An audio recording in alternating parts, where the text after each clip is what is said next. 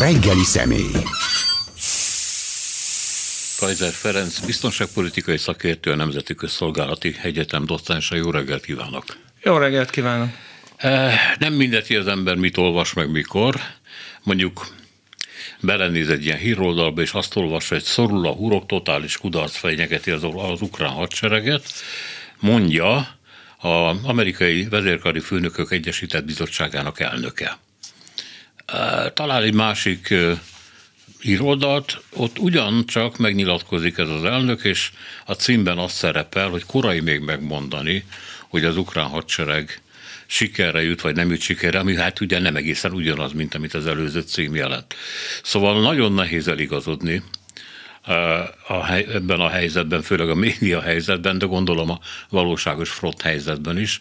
A mértéktartónak tartott források azt mondják, hogy igen, lehet beszélni ukrán sikerekről, de ez nem jelenti az orosz front teljes áttörését, ami egyébként is rendkívül hosszú, hanem inkább ilyen ékszerű behatolást, és hát a kérdés az, hogy az ukrán erőknek sikerül ezt tágítani, és sikerül-e megvetni a lábukat. Elfogadja-e, vagy a korábbi címekből választana inkább magának álláspontot? Ugye azt látni, hogy a frontnak az a relatíve hullámzó mozgása, ami az első évben, tehát 2022-es évben lezajlott. Ugye megindultak az oroszok, hatalmas területeket elfoglaltak, ugye gyakorlatilag volt időszak, amikor Ukrajna területének közel 40% állt az ellenőrzésük alatt, azonban március végére ők is belátták, hogy elégtelen erőkkel rendelkeznek ahhoz, hogy ezt meg tudják tartani, és akkor ugye maguk az oroszok vonultak ki Ukrajna északi részeiről, tehát Kiev környékéről, Harkiv környékéről nagyon komoly területeket ürítettek ki, hogy a megmaradt hódításokon tudják stabilizálni az állásaikat, illetve ami ugye háború kezdetétől fogva a céljuk volt, hogy Donetsket és Luhanskot, ezt a két oblasztot, azaz magyarul talán megyének lehet nevezni, bár az ukrán megyék egyike másik a területileg nagyon, mint Magyarország. Ugye, ha Ukrajna nemzetközileg elismert határról beszélünk, akkor Ukrajna területe meghaladja 600 ezer négyzetkilométer, tehát nagyobb, mint Franciaország. Oroszország után Európa második legnagyobb ország, a területileg Oroszorsz, uh, Ukrajna. Ugye ezt követően az oroszok megpróbálták elfoglalni ezt a két keleti megyét, ez azért nem ment, mert ugye 14-15 óta itt az ukránok folyamatosan erődítették, építették a védelmi állás, állásokat. Ugye irgalmatlan véráldozatokkal sikerült például egy 11, békeidőben 11 néhány ezres várost, Bakmutot elfoglalni, amiből ugye az oroszok Stalingrádot csináltak, de hónapokig ostromolták, és egyes becslések szerint csak a Wagner csoport nevű zsoldos hadsereg, ami ugye most már nem létezik, vagy mégis létezik, ugye a vezetése az egy, hát hogy fogalmazzak finoman, egy balszerencsés véletlennek köszönhetően egy repülőgép szerencsétlenségben elhunyt. És aztán ugye az ukránok indítottak ellentámadásokat, kihasználva azt, hogy az oroszok a front középső szakaszára, erre a Donetsk-Luhanszki régióra koncentrálnak, ugye először északon Harkiv térségében foglaltak vissza 8-10 ezer négyzetkilométert, aztán délen kihasználva azt, hogy az oroszok egy úgynevezett hídfőt foglaltak, tehát az orosz erők átkeltek a Nyeperen, ami az Európa egyik legnagyobb folyója, és Herson térségében a folyó nyugati partján volt egy úgynevezett hídfőjük, aminek az ellátását három hídon keresztül tudták volna megoldani. Na de ezt a három hidat ugye a nyugattól kapott precíziós fegyverekkel, főleg a HIMARS rakéta sorozatvetőkkel az ukránok szó szerint rostává lőtték. Ugye itt az oroszok nem várták meg, hogy az ukránok felmorzsolják a bekerített erőket. Ugye Szurovikin tábornok, az akkori parancsnok, akit ugye azóta félhetőleg benne volt, de legalábbis tudott a Prigozsin féle pucskísérletről leváltottak. Ő meggyőzte az orosz vezetést, hogy ezt a 20 ezer 25 ezer katonát, ezt nem lenne érdemes lemészároltatni, plusz a nehéz fegyverzetet is addig kell kivonni, amíg lehet. Azóta viszont nem nagyon mozdult a front. Tehát gyakorlatilag tavaly november óta, november vége óta azt látjuk, hogy egy-két falu cserélgazdát. Tehát a front szinte megállt, tehát irgalmatlan küzdelem van, már amikor ezt lehetővé teszik az időjárási viszonyok, például idén elmaradt a tél a térségben. Azt úgy kell érteni, hogy nem volt elég hideg ahhoz, tehát ilyen még napközben is mínusz 4, mínusz 5 fok tartósan, hogy lefagyjon az a mérhetetlen sár, ami ugye a nagy felhőszakadások után ott keletkezett, sőt, ugye az idejében az volt a furcsasága, hogy ez az úgynevezett Rasputica, az sáruralom, vagy sárszezon, ez júniusig eltartott. Tehát az ukránok készültek folyamatosan az ellentámadásra, de ugye amíg, és aki egy picit ráguglizik, elképesztő képek vannak toronyig elásott harckocsikról, derékig vízben álló vagy sárban álló katonákról a lövészárkokban, tehát gyakorlatilag ezek a képek az első világháborús lövészárok harcokat, meg az első világháború iszapdagasztását idézik a nyugati fronton. Most az oroszok nem vártak tétlenül, nem várták tétlenül ők is jól látták azért az orosz felderítés, és sok hibát követnek el az oroszok, de azért ukrán szempontból nem eleget. Tehát az orosz felderítés is látta, hogy Ukrajna azért legalább 60-70 ezer nyugati fegyverekkel felszerelt, nyugatiak által kiképzett katonával készül az ellentámadásra, és a már említett Szurovikin tábornok irányítása alatt képült az úgynevezett Szurovikin védvonal. Ugye ez aknamezőkből, harckocsi árkokból, ugye ezek olyan meredek falu, nagyon mély, nagyon széles árkok, amiben a harckocsi műszaki előkészítés nélkül, tehát vagy egy buldózer kell, hogy beletolja a földet, vagy egy úgynevezett hídvető harckocsi, ami egy ilyen acél hidat, ilyen, általában ilyen olló módra kinyíló hidat tesz rá az akadályra, Mögöttük újabb aknamezők, csak ott már nem harckocsi, meg harcjármű elleni aknák, hanem gyalogság, tehát úgynevezett élőerő elleni aknák, és aztán különféle lövészárok rendszerek, ezek mögött úgynevezett reteszállások, tehát ami nem az egész front szakaszra épül. Majd ugyanez még egyszer, meg még egyszer. Tehát a legkritikusabb részeken, ugye orosz szempontból a legkritikusabb rész az a Krim félszigetet ugye Oroszországgal összekötő szárazföldi folyosó, amit ugye tavaly gyakorlatilag május közepéig sikerült az oroszoknak elfoglalni. Itt Herson, de hogy Herson, Mariupol védelme és Mariupol bevétele volt orosz szempontból fontos. Most ez a földfolyosó, ez átvágható. Ugye az ukránok észak felől Melitopolon át elérhetik az azói tengert, és akkor ketté vágják az orosz erőket Na de éppen ezért itt a legerősebb az orosz védelem. Amit most tudunk, hogy néhány helyen ennek az első védelmi vonalát sikerült az ukránoknak pár kilométeres szakaszon áttörni. És ugye emögött még ott van még két védelmi vonal.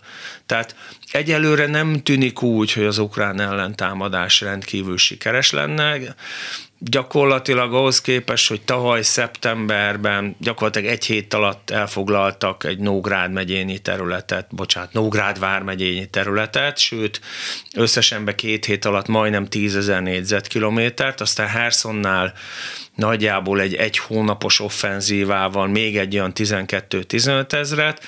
Azóta az ukrán erők nem foglaltak el tokkal vonóval egy 5-800 négyzetkilométert, úgy, hogy gyakorlatilag június óta, tehát most már azért mondhatjuk azt, hogy az egész nyáron tulajdonképpen három hónapja támadnak.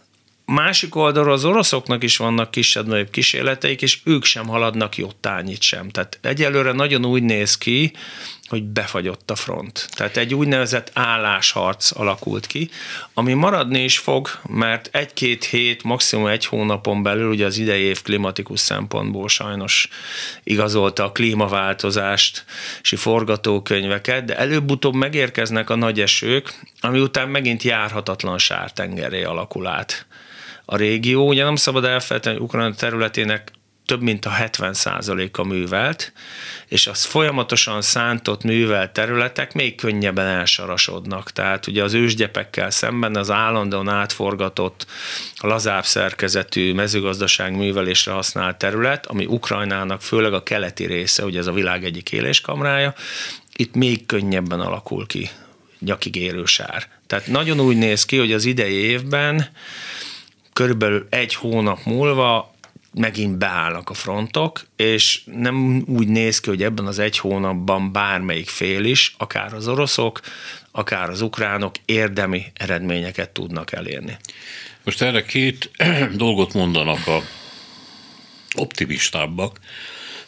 Az egyik az, hogy azért annyi orosz erő meg pénz nincsen, hogy ezek a vonalak, amik egymás között vannak, ezek azonos védelmet kapjanak, tehát az első a legerősebb, és utána mind gyengébb minőségű, mondják, tehát hogy ott már áttörni az oroszoknak könnyebb. Másrészt, hogy hát elég késő jött meg a nyugat esze, hogy az ukránokat olyan fegyverekkel lássák el, amik támadó és nem csak védekező jellegűek, mert úgy is várhatták el tőlük, hogy megnyerjenek egy háborút, amikor rakételhárítóból akarták őket ellátni igazából, de olyan, hát mondjuk a HIMARS az egy másik történet volt, de igazából a két 300-400 kilométeres hatósugarú rakétákat most fogják leszállítani. Tehát, hogy ha majd befutnak ezek a eszközök, akkor a ukránok hatékonyabbak lesznek. Nem ilyen egyszerű a helyzet. Tehát háború sajnos meg mindig leginkább katonákkal vívnak. És élőerő tekintetében ugye van egy borzasztó kegyetlen matek, hogy Oroszország népessége ugye a konfliktus előtt 142 millió volt, Ukrajnáig körülbelül 41.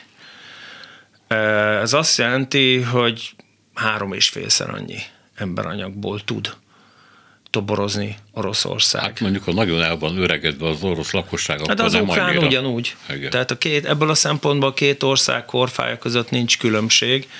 Ö, Oroszországot is elhagyta még a tavaly szeptember-októberi nagy mozgósítás idején óvatos beszélések szerint valahol 500 és 1 millió közötti aktív korú férfi ami óriási veszteség, mert zömmel olyanok mentek, akik tudnak boldogulni nyugaton is, tehát mérnökök, orvosok, tanárok, informatikusok. De ugye Moszkvának rengeteg pénze van még mindig az elképesztő mennyiségű nyersanyag kincseiből, a kőolajából, a földgázából, a gyémántjából, az aranyából, a ritka földfémeiből, és ugye pont most Kubában számoltak fel egy olyan hálózatot, ami kubaiakat toborzott az orosz haderőbe. Tehát Oroszország sem bírja emberrel egyébként, mert Putyin nem mer, vagy nem akar általános mozgósítást elrendelni, ugye akkor valószínűleg egy még nagyobb menekült hullám indulna el.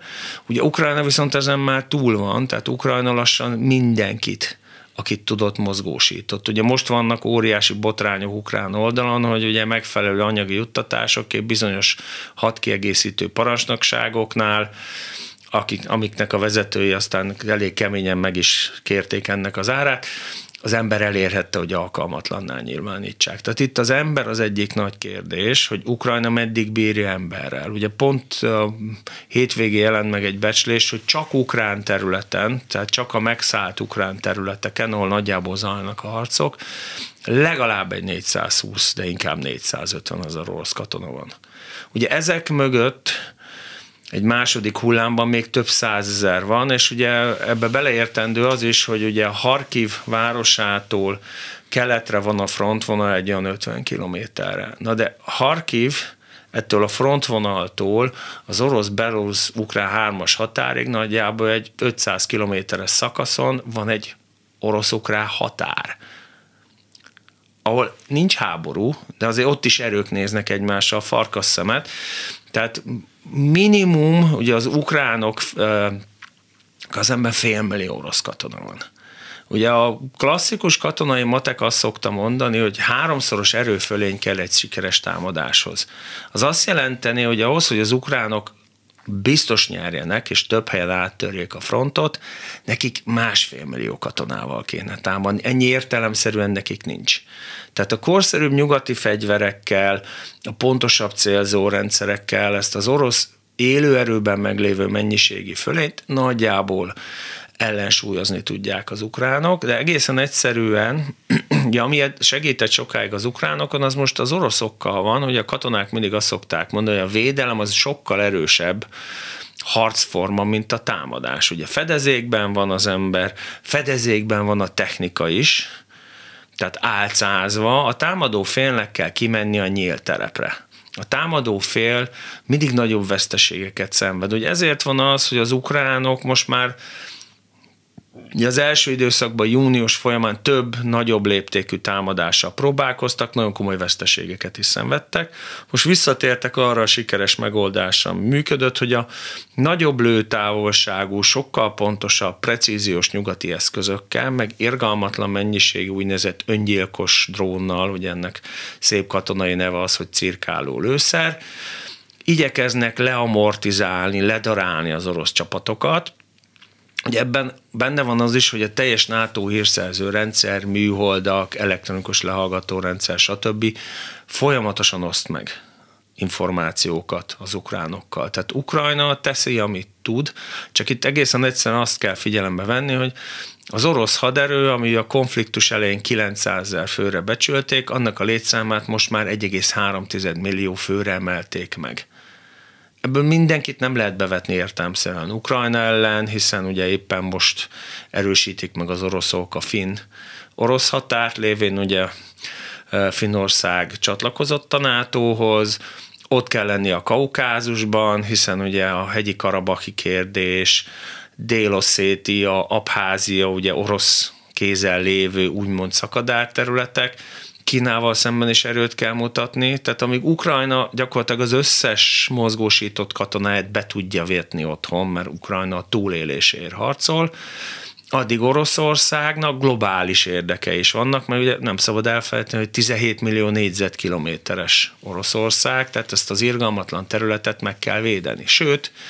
ugye orosz katonák és orosz zsoldosok vannak a világ számos pontján, mert Oroszország nem tett le arról, hogy ő megint szuperhatalommá váljon, tehát volt Wagneresek, most a fene tudja milyen szervezeti formában, de hát támogatják. Így van, van persze. Hát, egy csomó csoportba átmentek, ott vannak Venezuelában, ugye a Nigeri pucsot is Oroszország támogatta, sőt, ugye ez a pucsista csoport nagyon sokáig a Wagnernek köszönhető, most meg valószínűleg orosz támogatásnak köszönhetően van hatalmon, de Burkina Fázóban is vannak és egy csomó másik. A Halifa Haftar tábornok lázadó hadúr haderejét az oroszok támogatják Líbiában a törvényes kormányjal szemben, ott vannak az orosz csapatok, meg a zsoldosok.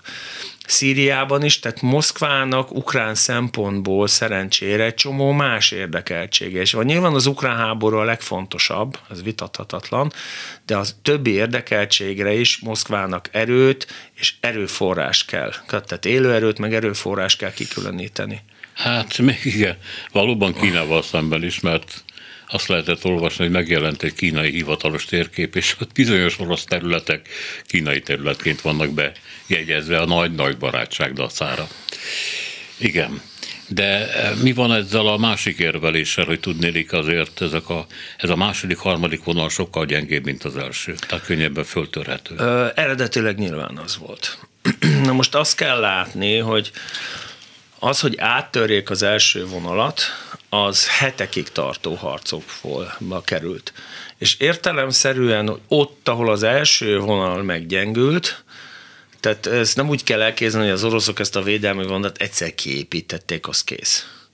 Tehát nyilván, ahol látszik az ukrán támadás főuránya, látszik a fenyegetettség, ott, és ugye itt egy 20-30 kilométerrel a harcok helyétől térségétől hátrébb lévő vonalakra gondolunk, ott az oroszok automatikusan elkezdik teljesen logikusan erősíteni ezt a második vonalat. Tehát nyilván a második vonal, de pláne a harmadik vonal eredetileg jóval gyengébb volt, mint az első. De ugye nagyon szépen látszik műhold felvételeken is, hogy ugye Robotinje térségében vannak a leghevesebbek a harcok, itt az ukránok egy nagyjából 10 kilométeres szakaszon áttörték az első védelmi vonalat, hogy mozognak az orosz tartalékok. Az is jól látszik, hogy az orosz műszaki csapatok megkezdték ugye a második vonal előtti aknamezőknek a telepítését. Tehát nyilvánvaló, hogy ahol fenyeget az, hogy az ukránok áttörnek, ott az oroszok a mögöttes területen elkezdik megerősíteni a második, sőt akár a harmadik védelmi vonalat is.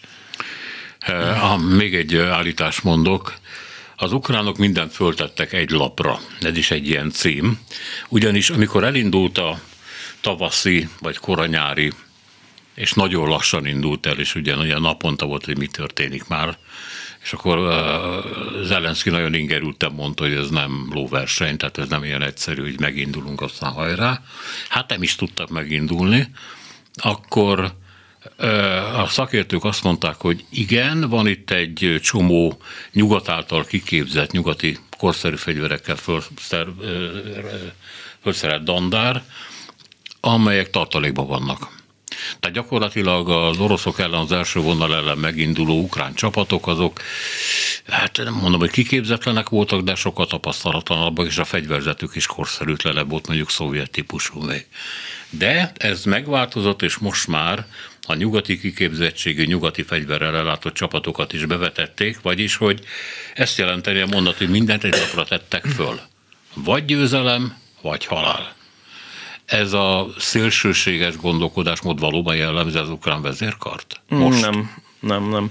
Uh, ugye többször elhangzott, hogy miért nem vetnek be minden erőt. Uh-huh. Ugye erre maga Zelenszky mondta egyszer, hogy hát Harkiv térségében, de orosz oldalon legalább 150 ezer orosz katona várakozik. Tehát nyilvánvaló, hogy az ukránok nem tehetnek fel mindent egy lapra, folyamatos tartalékképzést kell végezniük.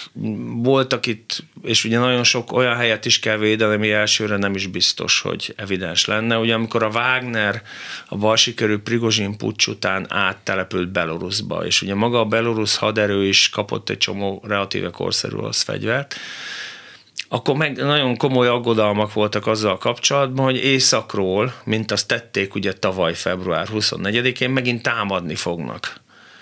Kiev irányába az oroszok, a Wagner, plusz ugye akár a belorusz haderő. Ugye a Lukasenko ugyan ügyesen manőverezik, de de nem lehet tudni, hogy mivel fogja Putyin. Ugye tett neki egy nagy szívességet a Prigozsin pucsnál, hogy leszerelte Prigozsin, de ugye előtte Putyin tett egy óriási segítséget, mert orosz támogatás nélkül, hát finoman szólva sem teljes szabályos választásokat követő óriási tüntetés hullámot nem tudta volna leverni a belorusz elnök. Tehát az ukránoknak folyamatosan tartalékot kell képezni, és ami nagyon fontos, hogy ezt még az orosz források is elismerik, hogy az ukránok rotálják a csapataikat. Tehát a frontvonalban lévő erőket 4, 6 vagy 8 hét után, nyilván ez a hadműveleti helyzet függvénye, hátra vonják pihenni. Tehát valóban ugye homogenitásra kell törekedni, tehát egy-egy dandárnak ideális esetben az egész haderőnek egyforma a fegyverzete, ugye ez a brit, francia, német, amerikai, nagyon gazdagnak kell ez lenni. Most az ukránok nem ilyenek, ugye az ukránok mindenhonnan kaptak fegyvert, tehát mondjuk az egyik dandár az Leopard kettesekkel van feltöltve a páncélos zászló, a másik Challengerekkel, a harmadik T-64-el, vagy T-80-nal, vagy T-72-vel, tehát ex-szovjet technikával. Ezért van az, ugye ennek a rotációnak köszönhetően, hogy hol ilyen, hol olyan alakulatok kerülnek bevetésre. Valóban van egy jelentős ukrán tartalék, de az összeset nem vethetik be az ukránok, mert ha ez felmorzsolódik, akkor Moszkva képes lehetne sikeres ellentámadást indítani, és ezt nyilván az ukránok nem akarják. Tehát van egy cél, hogy lehetőség szerint az összes megszállt területet visszafoglalják. De van egy másik cél is, hogy innentől kezdve az oroszok egy négyzetkilométert ne tudjanak elfoglalni Ukrajna területéről. Tehát a front a mai napig úgy néz ki, hogy bizonyos helyeken az ukránok támadnak, de még mindig bizonyos helyeken, főleg Donetskben meg Luhanskban, ugye maga ez az úgynevezett háború vagy orosz megközelítésben, ami egy ordas hazugság egyébként különleges katonai művelet, ez azért indult, hogy ezt a két hát már az indoklás is abszurd, Ukrajna által megszállt területet, ugye Ukrajna saját terület, nemzetközileg elismert saját területét védi, ezt felszabadítsák. Tehát itt a mai napig orosz támadások vannak. Tehát az ukrán haderő egyszerre támad bizonyos helyeken, és máshol meg védekezik, és ez nyilván az oroszra is ugyanígy igaz. Igen, azt hiszem, hogy az orosz elnöknek sikerült mondani egy ilyen mondatot, vagy nem is tudom, lehet, hogy a új orosz tankönyv bizonyos részében lehetett erről olvasni, hogy ebben a különleges katonai műveletben Oroszország az állami szuverenitását védi. Védi a szuveren, amit nem támadott meg senki egyébként. Na jó, ezzel nem is kellett többet foglalkozni. várható-e, visszatérve egy korábbi kérdéshez a nyugati fegyverzetet illetően, hogy hogy olyan katonai eszközök eljutnak az ukránokhoz, amik korábban nem. Ugye egy rakétarendszerről már beszéltünk, ami a a HIMARS hatótávolságát is meghaladja. Talán elindulnak nagy kínnal keservel az F-18-asokra való fölkészítés. F-16. F-16. F-16-asokra való fölkészítés, de hát ez nagyon hosszú időre mondják. És aztán nem tudom, mi van még, támadó eszköz, ami lehetséges, hogy megkapjanak. Ugye itt azt kell látni, hogy a konfliktus előre haladtával, ugye a nyugatnak el kellett hinni azt, hogy Ukrajna túlélheti ezt a háborút. Tehát ugye az első időszakban, ami gyakorlatilag már október végén, novemberben beindult, még 2021-ben, ugye amikor a britek, meg főleg az amerikaiak elkezdték azt kommunikálni, hogy Oroszország tényleg meg fogja támadni Ukrajnát. Ugye ez egy érdekes stratégia volt, folyamatosan jelezték, csak senki nem hitte el nekik. Ugye nagyjából a 2003-as iraki háborúra visszavezethető ez, hiszen akkor főleg az amerikai érszerzés olyan érvekkel támasztotta, olyan bizonyítékokkal támasztotta alá a Saddam Hussein rezsimi elleni amerikai háborút, amelyek egy jelentős részéről aztán a konfliktus után kiderült, hát hogy fogalmazzak finoman, hogy nem egészen fették a valóságot. Na most itt viszont kiderült, hogy teljesen pontos volt a nyugati előrejelzés. Tehát az első időszakban főleg könnyűkézi fegyvereket, tehát várondítható páncéltörő és légvédelmi rakétákat kaptak. Ugye ezzel óriási veszteségeket okoztak az orosz haderőnek, ami ugye főleg a főutakon tört előre rengeteg helikoptert sikerült lenni, rengeteg harckocsit sikerült kilőni. Aztán, amikor ugye elengedték az oroszok az északi részt, és kezdett megmerevedni az arcvonal, a nyugat elhitte, hogy Ukrajna győzhet. Ugye volt egy ilyen folyamatos, ja, tehát először jött a tüzérség.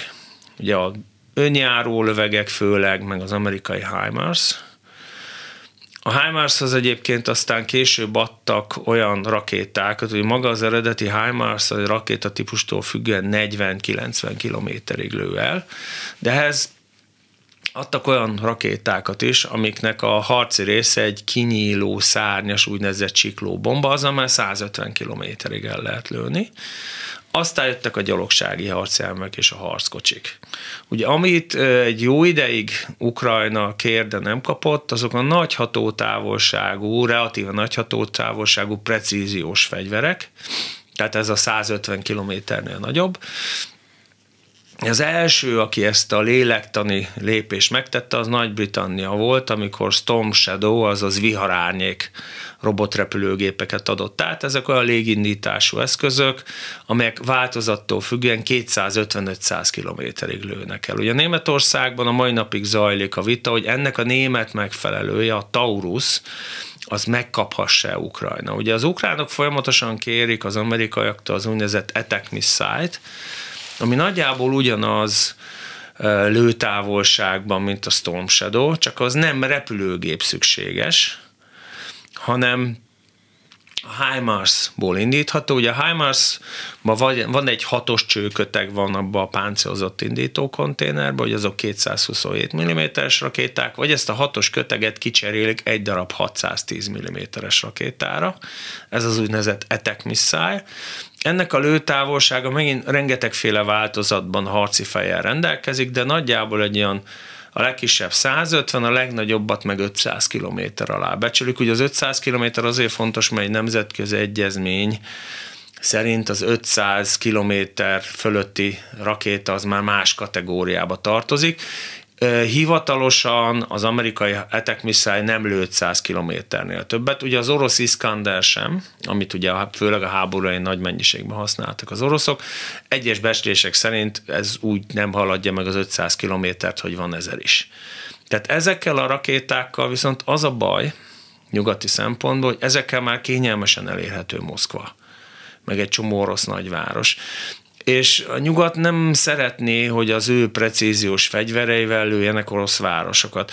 Ugye viszont itt meg bejön egy olyan dolog, hogy milyen alapon várjuk el Ukrajnától, hogy ne lőjön orosz nagyvárosokat, amikor az oroszok napi szinten lövik az ukrán városokat. Tehát itt itt pont ez az egyik nagy gátja az átadásnak, hogy ha átadtam, és most ha egyszer rendesen meg sikerül az oroszoknak mondjuk meglődözni valahol úgy egy orosz város, hogy több száz ember meg, ha volt már rá példa. Ugye Mariupolban Ugye a színház épületet lőtték szét, ami köré alig látható, több méteres betűkkel kövekből kirakták, hogy gyétyi, azaz gyerekek akkor sajnos benne van az a levesben, hogy az ukránok visszalőnek Moszkvára. Ugye az ukránok ezt a mai napig megteszik a saját drónjaikkal, tehát a saját maguk által fejlesztett, nem kis részben nyugati alkatrészekből összerakott, különféle pilóta nélkül repülőeszközeikkel.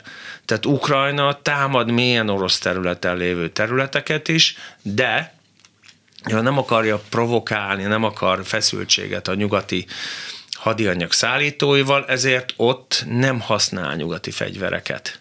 Tehát valószínűleg ugye most már nagyon komoly a nyomás, főleg katonai oldalról az amerikai kormányzaton, ezeket az úgynevezett etek misszályokat jelen állás szerint az ukránok meg fogják kapni, és ugye már rendelkeznek HIMARS-okkal, sőt ugye annak a régebbi változatával, ugye a HIMARS az egy ilyen kerekes eszköz 6 rakétát tud indítani, az M270-es az lánctalpas, az 12-t, tehát Ukrajna gyakorlatilag ezeket a rakétákat szinte azonnal tudja indítani. Valóban nagy kérdés a repülőgép. Ugye több ország bejelentette, hogy átadja a most meglévő eszközeit, ezt úgy kell elképzelni, először ki kell képezni az ukrán pilótákat rá, ki kell képezni az ukrán műszaki személyzetet rá, és nem elhanyagolandó módon, hogy a Dán meg a holland gépeket azután lehet átadni, hogy ezek a légierők megkapták az F-35-öseiket, ami F-35-ös program, ugye ez az amerikai úgynevezett Joint Strike Fighter, ugye összhaderőmi csapásmérő repülőgép, ez bizony csúszik. Tehát, hogy ez több változós dolog, ugye változók a beslősek, de a legoptimistább beslések is azt mondják, hogy az első mondjuk századnyi, tehát 12-14 F-16-os leghamarabb jövő márciusban, de inkább jövő nyáron lesz bevethető. És ugye itt megint azt kell látni, hogy Ukrajna esetében 50, maximum 100 átadott F-16-as kerülhet szóba, az orosz légierőnek meg több mint 1500 vadász és vadászbombázó gépe van, plusz ugye Ukrajna támadására felhasználják a 150 darabos nehéz bombázó flottát, ami ugye különféle manőverező robotrepülőképeket és rakétákat képes a Kaspi-tenger felől, tehát az ukrán légvédelem számára elérhetetlen távolságból indítani. Hát igen, akkor ez azt jelenteni, hogy sok szakértő, meg a nyugat is kicsit megvezette magát az orosz katonai képességek felől, mert amit láttunk az első hónapokban, az egy orosz káosz volt. Nem voltak összhangban a különféle csapategységek, a szokásos orosz központi irányítás ugye nem tette lehetővé, hogy hajlékony és helyi döntéseket hozzanak szemben az ukránnal, és hát akkor azt láttuk, hogy ráadásul a, az orosz fegyverek azok messze nem olyan félelmetesek, és hát a korrupció következtében nagyon sok nem is működött. Ugye kiürítették a raktárokat, és ott vagy nem volt semmi, mert már régen eladták, vagy pedig hát senki nem tartotta ezeket karban. És akkor elkezdtük azt gondolni, hogy itt tulajdonképpen hát egy ilyen fogatlan tigrisről van szó. Most meg úgy tűnik, hogy azért az orosz katonai technikai képességek is meglehetősen keményen léteznek, és hát az iráni rakétákkal, meg most az észak-koreai szállítmányokkal meg, meg is tudnak erősödni, sőt, ugye meg beindítottak plusz fegyvergyártási kapacitásokat, mondjuk Ukrajna is. E területen hogy állunk? Mert van egy csomó eset, amikor azt mondják, hogy ukrán fejlesztésű rakétákról, meg eszközökről van szó, nagyon találékony, nagyon hatékony dolgokról, de hát az oroszok is elkezdtek, elkezdték a gyártást. Ö, ugye háborúban mind a két fél tanul. Itt mind a két fél be, beleértve azt, hogy Oroszország nagyon sok információt megoszt Kínával. Tehát ugye a két mondjuk úgy illiberális demokrácia, ugye mind a kettő egy személy autoritár uralom, és nehéz megmondani, melyik a jobban személyhez kötött. Ugye Xi Jinping ugye a kétszer öt éve helyett már a harmadik öt évét kezdte meg, és a harmadik öt év megkezdése előtt óriási tisztogatás volt a pártban. Tehát jó eséllyel Xi Jinping haláláig Kína elnöke marad. A nyugat is rengeteg mindent tanul, és mind a két fél, ugye, ahogy a katonák szokták mondani, adaptálódik. Tehát védekezik, szétszerelik a zsákmányolt technikát, összeszedik a lehullott roncsokat, tehát mind a két fél tanul. Valóban a háború elején, ami hibát el lehetett követni, az oroszok mindent elkövettek, ennek nagyon egyszerű oka van. Ilyen volumenű háborút soha nem bívtak. Tehát amíg az amerikaiaknak azért ott volt Afganisztán, ott volt, sőt, Irak kétszer, ugye 91-ben, meg 2003-ban, addig Oroszországnak az utolsó ilyen háborúja az a Szovjetunió-Afganisztán jelenléte volt. Ugye onnantól kezdve a grúz háború volt ez a legközelebb, de ott 120 ezer orosz katona zúdult arra a Grúziára, aminek katonája, rendőre együtt sem volt 35 ezer. Tehát egészen egyszerűen össze nem vethetőek voltak az erőviszonyok. Na most itt azért Ukrajnában a háború első pillanatában is egy 200 ezeres haderő volt, magasan motivált, 14 óta azért elég rendesen felkészített haderő, ami, és ami nagyon fontos, az oroszok abban bíztak, hogy az ukránok nem fognak védekezni, mert nincsenek is ukránok, ugye gyakorlatilag az orosz haderő, meg maga Putyin is elhitette Putyinnak azt a hazugságát, hogy az ukrán az egy nyugati ármány, nincs olyan nagy ukrán, nincs olyan nagy ukrán nép, nincs olyan nagy Ukrajna, mert ők is oroszok, csak megtévesztették őket a nyugatiak. Na most ezzel lehet, hogy az orosz választókat, meg az orosz népet lehetett hűíteni, de az ukránok azért tudták, hogy ők ukránok és nem oroszok. Tehát itt az a, az a lényeges, hogy mind a két fél tanul. Ugye a nyugat eszközök az első időszakban, ezek az úgynevezett cirkáló lőszerek vagy öngyilkos trónok véres rendet vágtak az orosz technikába. Ugye az oroszoknak is volt ilyen fejlesztésük, ez az úgynevezett Zala Euro,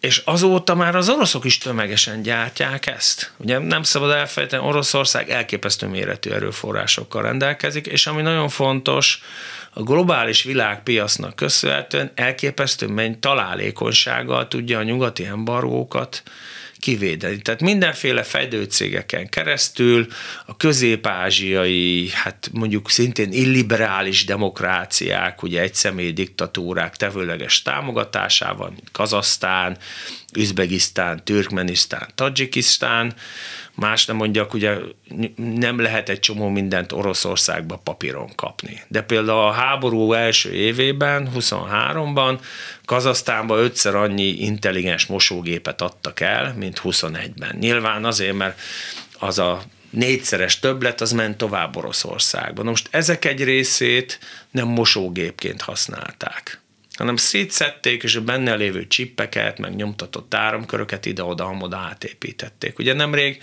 egy német üzletember csuttak le, aki szintén Litvánián, meg ilyen-olyan fedőcégeken keresztül nagyon komoly elektronikai eszközmennyiséget szállított le az oroszoknak. Tehát Moszkva azért képes nagyon komoly gyártósorokat üzemeltetni, mindenféle csempész hálózatok segítségével. Ez egyébként borzasztó sokba kerül, mintha az ember simán megveszi a gyártótól ugyanezt a csippet, de képes rá. Ugye felpörgették valóban a harckocsi gyártásukat, felpörgették a lőszergyártásukat, de ez még mindig nem elég. Ugye valóban Irántól kell venni balisztikus rakétákat is, drónokat, Észak-Koreától lőszert, Ukrajna is nagyon sok minden gyárt otthon, de még többet kap. És ugye itt meg azt kell látni, hogy valóban a háború ellen a nyugatra téve keveset tudott adni, mert neki se volt sok. Senki nem készült ilyen háborúra. Mindenki arra készült, amit az amerikaiak vívtak. 91-ben, 2003-ban, hogy a nyugat mennyiségi és főleg minőségi fölényben lévő technikai eszközeivel ugye egy-két generációnyi, tehát 15-20-30 évvel korszerű fegyverrendszerekkel ledarálja a másik felet. Na most emiatt nagyon kevés lőszer volt, emiatt nagyon kevés rakéta volt, mert hogy precíziós csapások, stb. Most amikor kiderült, hogy ebből az ukrán tüzérség is el tud akár napi 10.155 mm-es gránátot lőni, kiderült, hogy nincs elég gyártókapacitás. Legalábbis nem volt. Ugye azóta a nyugat is felpörgette a gyártását, tehát a nyugati hadipari üzemek is, ugye más nem mondjuk, hogy az a Rheinmetall, ami Magyarországon is azért nagyon szépen terjeszkedik, az elképesztő mennyiségű kapacitást épített ki. Mert jól látható, hogy óriási konjunktúrát szült megint ez a háború, nagyon sok fegyverről kiderült, hogy ezeket selejtezni kell, de legalább alaposan korszerűsíteni, mert különben veszélyesebbek a kezelőikre egy harc, modern háborúban, mint az ellenségre. És ugye ez a lassan felpörgő nyugati kapacitás, ez megjelenik az ukránoknál is. Nem úgy, hogy rögtön a legkorszerűbbeket kapják meg, hanem úgy, hogy a kvázi leselejtezett, de egyébként még használható 10-20-25 éves nyugati eszközöket kapják meg. Ugye nemrég volt egy nagyon komoly hír, meg ugye röhögött mindenki, hogy Leopard 1 A5-ös harckocsikat kapnak az ukránok, amikre úgy kellett nyugdíjasokat visszaívni, meg a múzeumból kellett még működő példányokat összeszedni, hogy el lehessen rá kiképezni az állományt. Na most azt meg tudni kell, hogy persze valóban ezt a, ezt a technikát a német haderő 2000 magasságába, Dán olyan 2005-ben kivonta. De ezek nagyon jó állapotban vannak lekonzerválva, és mielőtt bevetnék őket, a legkorszerűbb tűzvezető rendszereket, pótpáncélzatot, nagyon sok mindent meg fognak kapni, amivel a harcértékük meg fogja közelíteni az orosz haderőnek a T-72-eseit, amik ugye szintén a 70-es évek elejétől kezdve sorozatgyártják a típust, azt is többször korszerűsítették. Tehát, hogy Ukrajna nem mindig a legkorszerűbb eszközöket kapja meg, mert ugye a legkorszerűbb eszköz az annak kell, aki azt meg kifizeti, de ezek a mondjuk egy generációval kevésbé új eszközök, ezek még mindig jobbak, mint amikkel az ukránok amúgy rendelkeznének. Arról is beszélve, hogy ugye az átadott eszközök egy része a háborúsan és ilyen borzasztó dolog megsemmisült. Tehát, hogy Ukrajnának folyamatos technikai utánpótlásra van szüksége, és egyelőre úgy néz ki, hogy a nyugati gyártó kapacitások, ugye itt Ukrajna mögött azért közel 40 ország áll, olyan országok is nyújtanak indirekt támogatást, mint például Dél-Kóra, ami maga nem szállít fegyvert Ukrajnának, de szállít Lengyelországnak, például ugye a K2 Black Panther világ egyik legkorszerűbb harckocsiját, és ugye amilyen tempóban ezek érkeznek, olyan tempóban selejtezi a lengyel haderő a felújított T-72-eseit, ugye ez az úgynevezett PT-91 Tvardi, meg a régi Leopard, régebbi Leopard A4-eseit, és ő ezeket adja át Ukrajnának. Ugye Japán is támogatja Ukrajnát, indirekt módon Ausztrália és Új-Zéland, és, és amikor azt mondom, hogy az Ukrajna mögött álló országok, akkor gyakorlatilag a világ GDP-nek kb. 60%-áról beszélünk. Na de, és mégis odáig jutottunk el, hogy egy, egy álló háború. Lesz. Igen, mert itt, itt jön az, hogy uh, hiába adnának sokkal több eszközt a nyugatiak. Hát arra ember is kell. Tehát ki kell képezni az állományt, tehát a nyugat át tudna adni, mit tudom én, egy éven belül annyi fegyverzetet, hogy Ukrajna kiállítson egy másfél milliós haderőt.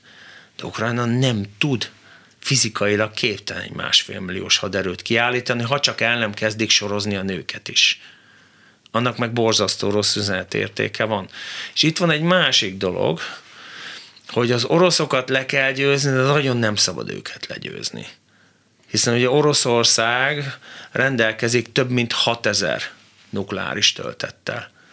Tehát Oroszországot meg kell verni, de annyira nem szabad megverni, hogy úgy érezze, hogy neki be kell vetni az atomfegyverét. Hát egyelőre ettől még messze van. Így van, persze, persze, persze. Hogy annyira megverje, hogy ne, ne legyen kedve tíz évig vagy húsz évig támadásokat indítani. Mert ugye folyamatosan mennek ezek a szövegek, ilyen vezérezredesektől újabban kinevezett vezér, azt mondja, hogy most már, most már Kelet-Európa jön. Ezek természetesen én elhiszem, hogy ezek szövegek de az orosz ambíciókat ismerve az ember él a gyanúperrel, hogy korábban is azt hitte, hogy ilyesmi nem fordulhat elő, aztán mégis előfordult, és hát, hogy mondjam, az orosz elitnek, politika elitnek a hitele az ott nullával egyenlő. Nincs ilyen a nyugat előtt. Nincs. Egyszerűen nem hisznek el nekik semmit, és hát valószínűleg jól is teszik. Még valamiről szeretném kérdezni, ezek a motivációs tényezők. Ez szintén előkerült magyarázatként arra, hogy az orosz, hogy az ukránoknak miért voltak sikereik a 22-es év tavaszán és nyarán, hogy ugye, ugye bár ez egy a saját hazáját védő haderő, még a orosz katonák nem föltétlenül értették, hogy mi a csodában vesznek részt, és miért kell nekik ukrán falvakat, városokat elpusztítaniuk. Hiszen aki élt Oroszországban vagy látta, az tudja, hogy gyakorlatilag ez a két nép összefolyt tehát amikor vegyes házasságokról beszélünk, akkor milliós tömegről beszélünk. Mindenhol vannak orosz-ukrán házasságok, ezek egy részében ukránul beszéltek, vagy oroszul, vagy mind a két nyelven, stb. És ott vannak a gyerekek. Mind a két felé kötődnek. Tehát ez egy valami rettenetes tragédia, amiben ez a tömeggyilkos taszította ezt a két országot. Ö, igen. Ugye pont a Prigozsin pucs kapcsán mondtam el, többször megírtam is le, hogy de amikor megindul az orosz invázió Ukrajna ellen, akkor rengeteg kép járta át a világ sajtót, videófelvételek, amik egyszerű emberek álltak az orosz mentatoszlopok útjába. Hogy idős nénik küldték el, ugye Kelet-Ukrajnában, ahol tényleg zömmel orosz a beszélt nyelv, viszont kiderült, hogy a nemzettudat inkább ukrán. Tehát ékes orosz nyelven küldték el a búsba, az oda felszabadítóként érkező orosz katonákat. Aztán ugye a Bucsa, meg egy-két ilyen orosz népírtás, meg borzalom után ezek a tiltakozások úgy elültek. Tehát az orosz csapatok először meghökkentek, majd a tőlük megszokott módon ezeket az ellenállásokat kezelték. Tehát átmentek harckocsival a tiltakozókon, ugye tömeges nemi erőszak, amit az orosz haderő szokott csinálni. Tehát sajnos ez náluk majd, hogy nem történelmi tradíció. Most ha megnézzük, hogy mi zajlott a Prigozsin pucs idején, akkor azt láttuk, hogy az orosz társadalom zömmel passzívan nézte, hogy mi történik, sőt azért több ezrel lelkesen fotózkodtak a Wagneresekkel.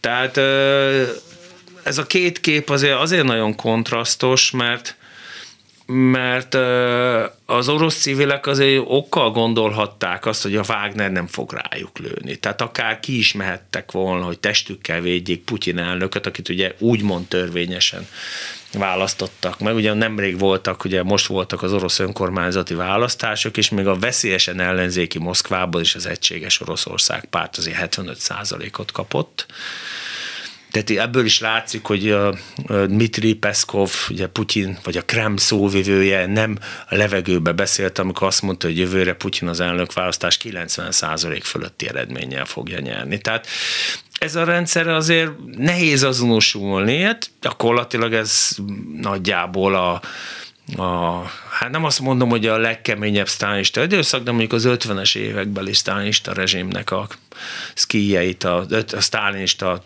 korszaknak a végét, vagy a Brezsnyev korszakot hozza a putyini Oroszország jelenleg. Ukrajna minden hibája ellenére egy olyan ország, ahol leváltják egymást a pártok. Nem mindig könnyen, de azért ugye van egy demokrácia, szavaznak, több pártrendszer van, stb. stb. Nagyon sok problémával, hogy a korrupció ott is óriási, de ezért az Ukrajnáért érdemes harcolni. És ugye az ukrán társadalom egy jelentős része úgy érzi, ugye nagyon sok példa van arra, hogy súlyos sebesült katona, amikor nagyjából összepofozzák, magától megy vissza a front. Persze olyan is van, nem kevés, ugye ebből voltak a botrányok, aki meg inkább elmenekül, ugye ez egyéni döntés kérdése, de valóban az ukrán haderő még a mai napig is motivációs szempontból sokkal magasabb szinten áll, mint az orosz.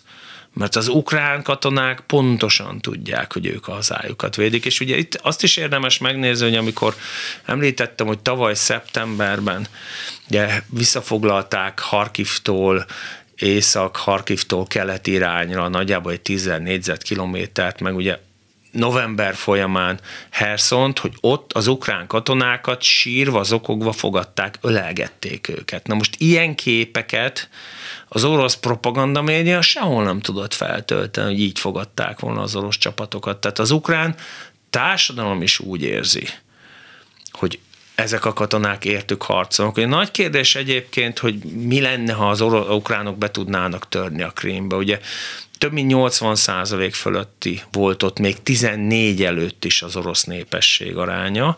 Tehát a krímiek döntő többsége az orosznak vallja magát. Tehát ott valószínűleg nem felszabadítóként fogadnák az ukrán csapatokat, de a 10 4 után, 14-15 után megszállt területeken, tehát a 22-es orosz invázióban elfoglalt területeken azért a lakosság még mindig inkább Ukrajná, ukránnak vallja magát, mint orosznak. Már aki egyáltalán ott maradt, vagy rengetegen elmenekültek, és rengeteget elhurcoltak az oroszok, hiszen az oroszok a régi megszokott birodalmi módszer szerint ugye tömeges deportálással, sőt, ami ennek a háborúnak egy borzasztó ugye ez tünete, hogy a gyerekek tömeges elrablásával és ugye úgynevezett átnevelő táborokba zárásával, ezekből rossz ukrán gyerekekből jó orosz állampolgárokat igyekeznek nevelni. Tehát Moszkva megkezdte a megszállt területek pacifikálását, hát ugye egyebek mellett ezért is van az, hogy háborús bűncselekmények miatt ugye Putyin elnök ellen ugye a Nemzetközi Büntetőbíróság eljárást indított. Köszönöm szépen, hogy itt volt velünk. Köszönöm a lehetőséget. Kaiser Ferenc biztonságpolitikai szakértő, a Közszolgálati Egyetem docense volt a vendégünk 9 és 10 óra között. Csorba László, Balogh Kármen, Petes Vivián, Selmeci János és Szénási Sándor köszöni a ma reggeli figyelmüket is. Minden jót!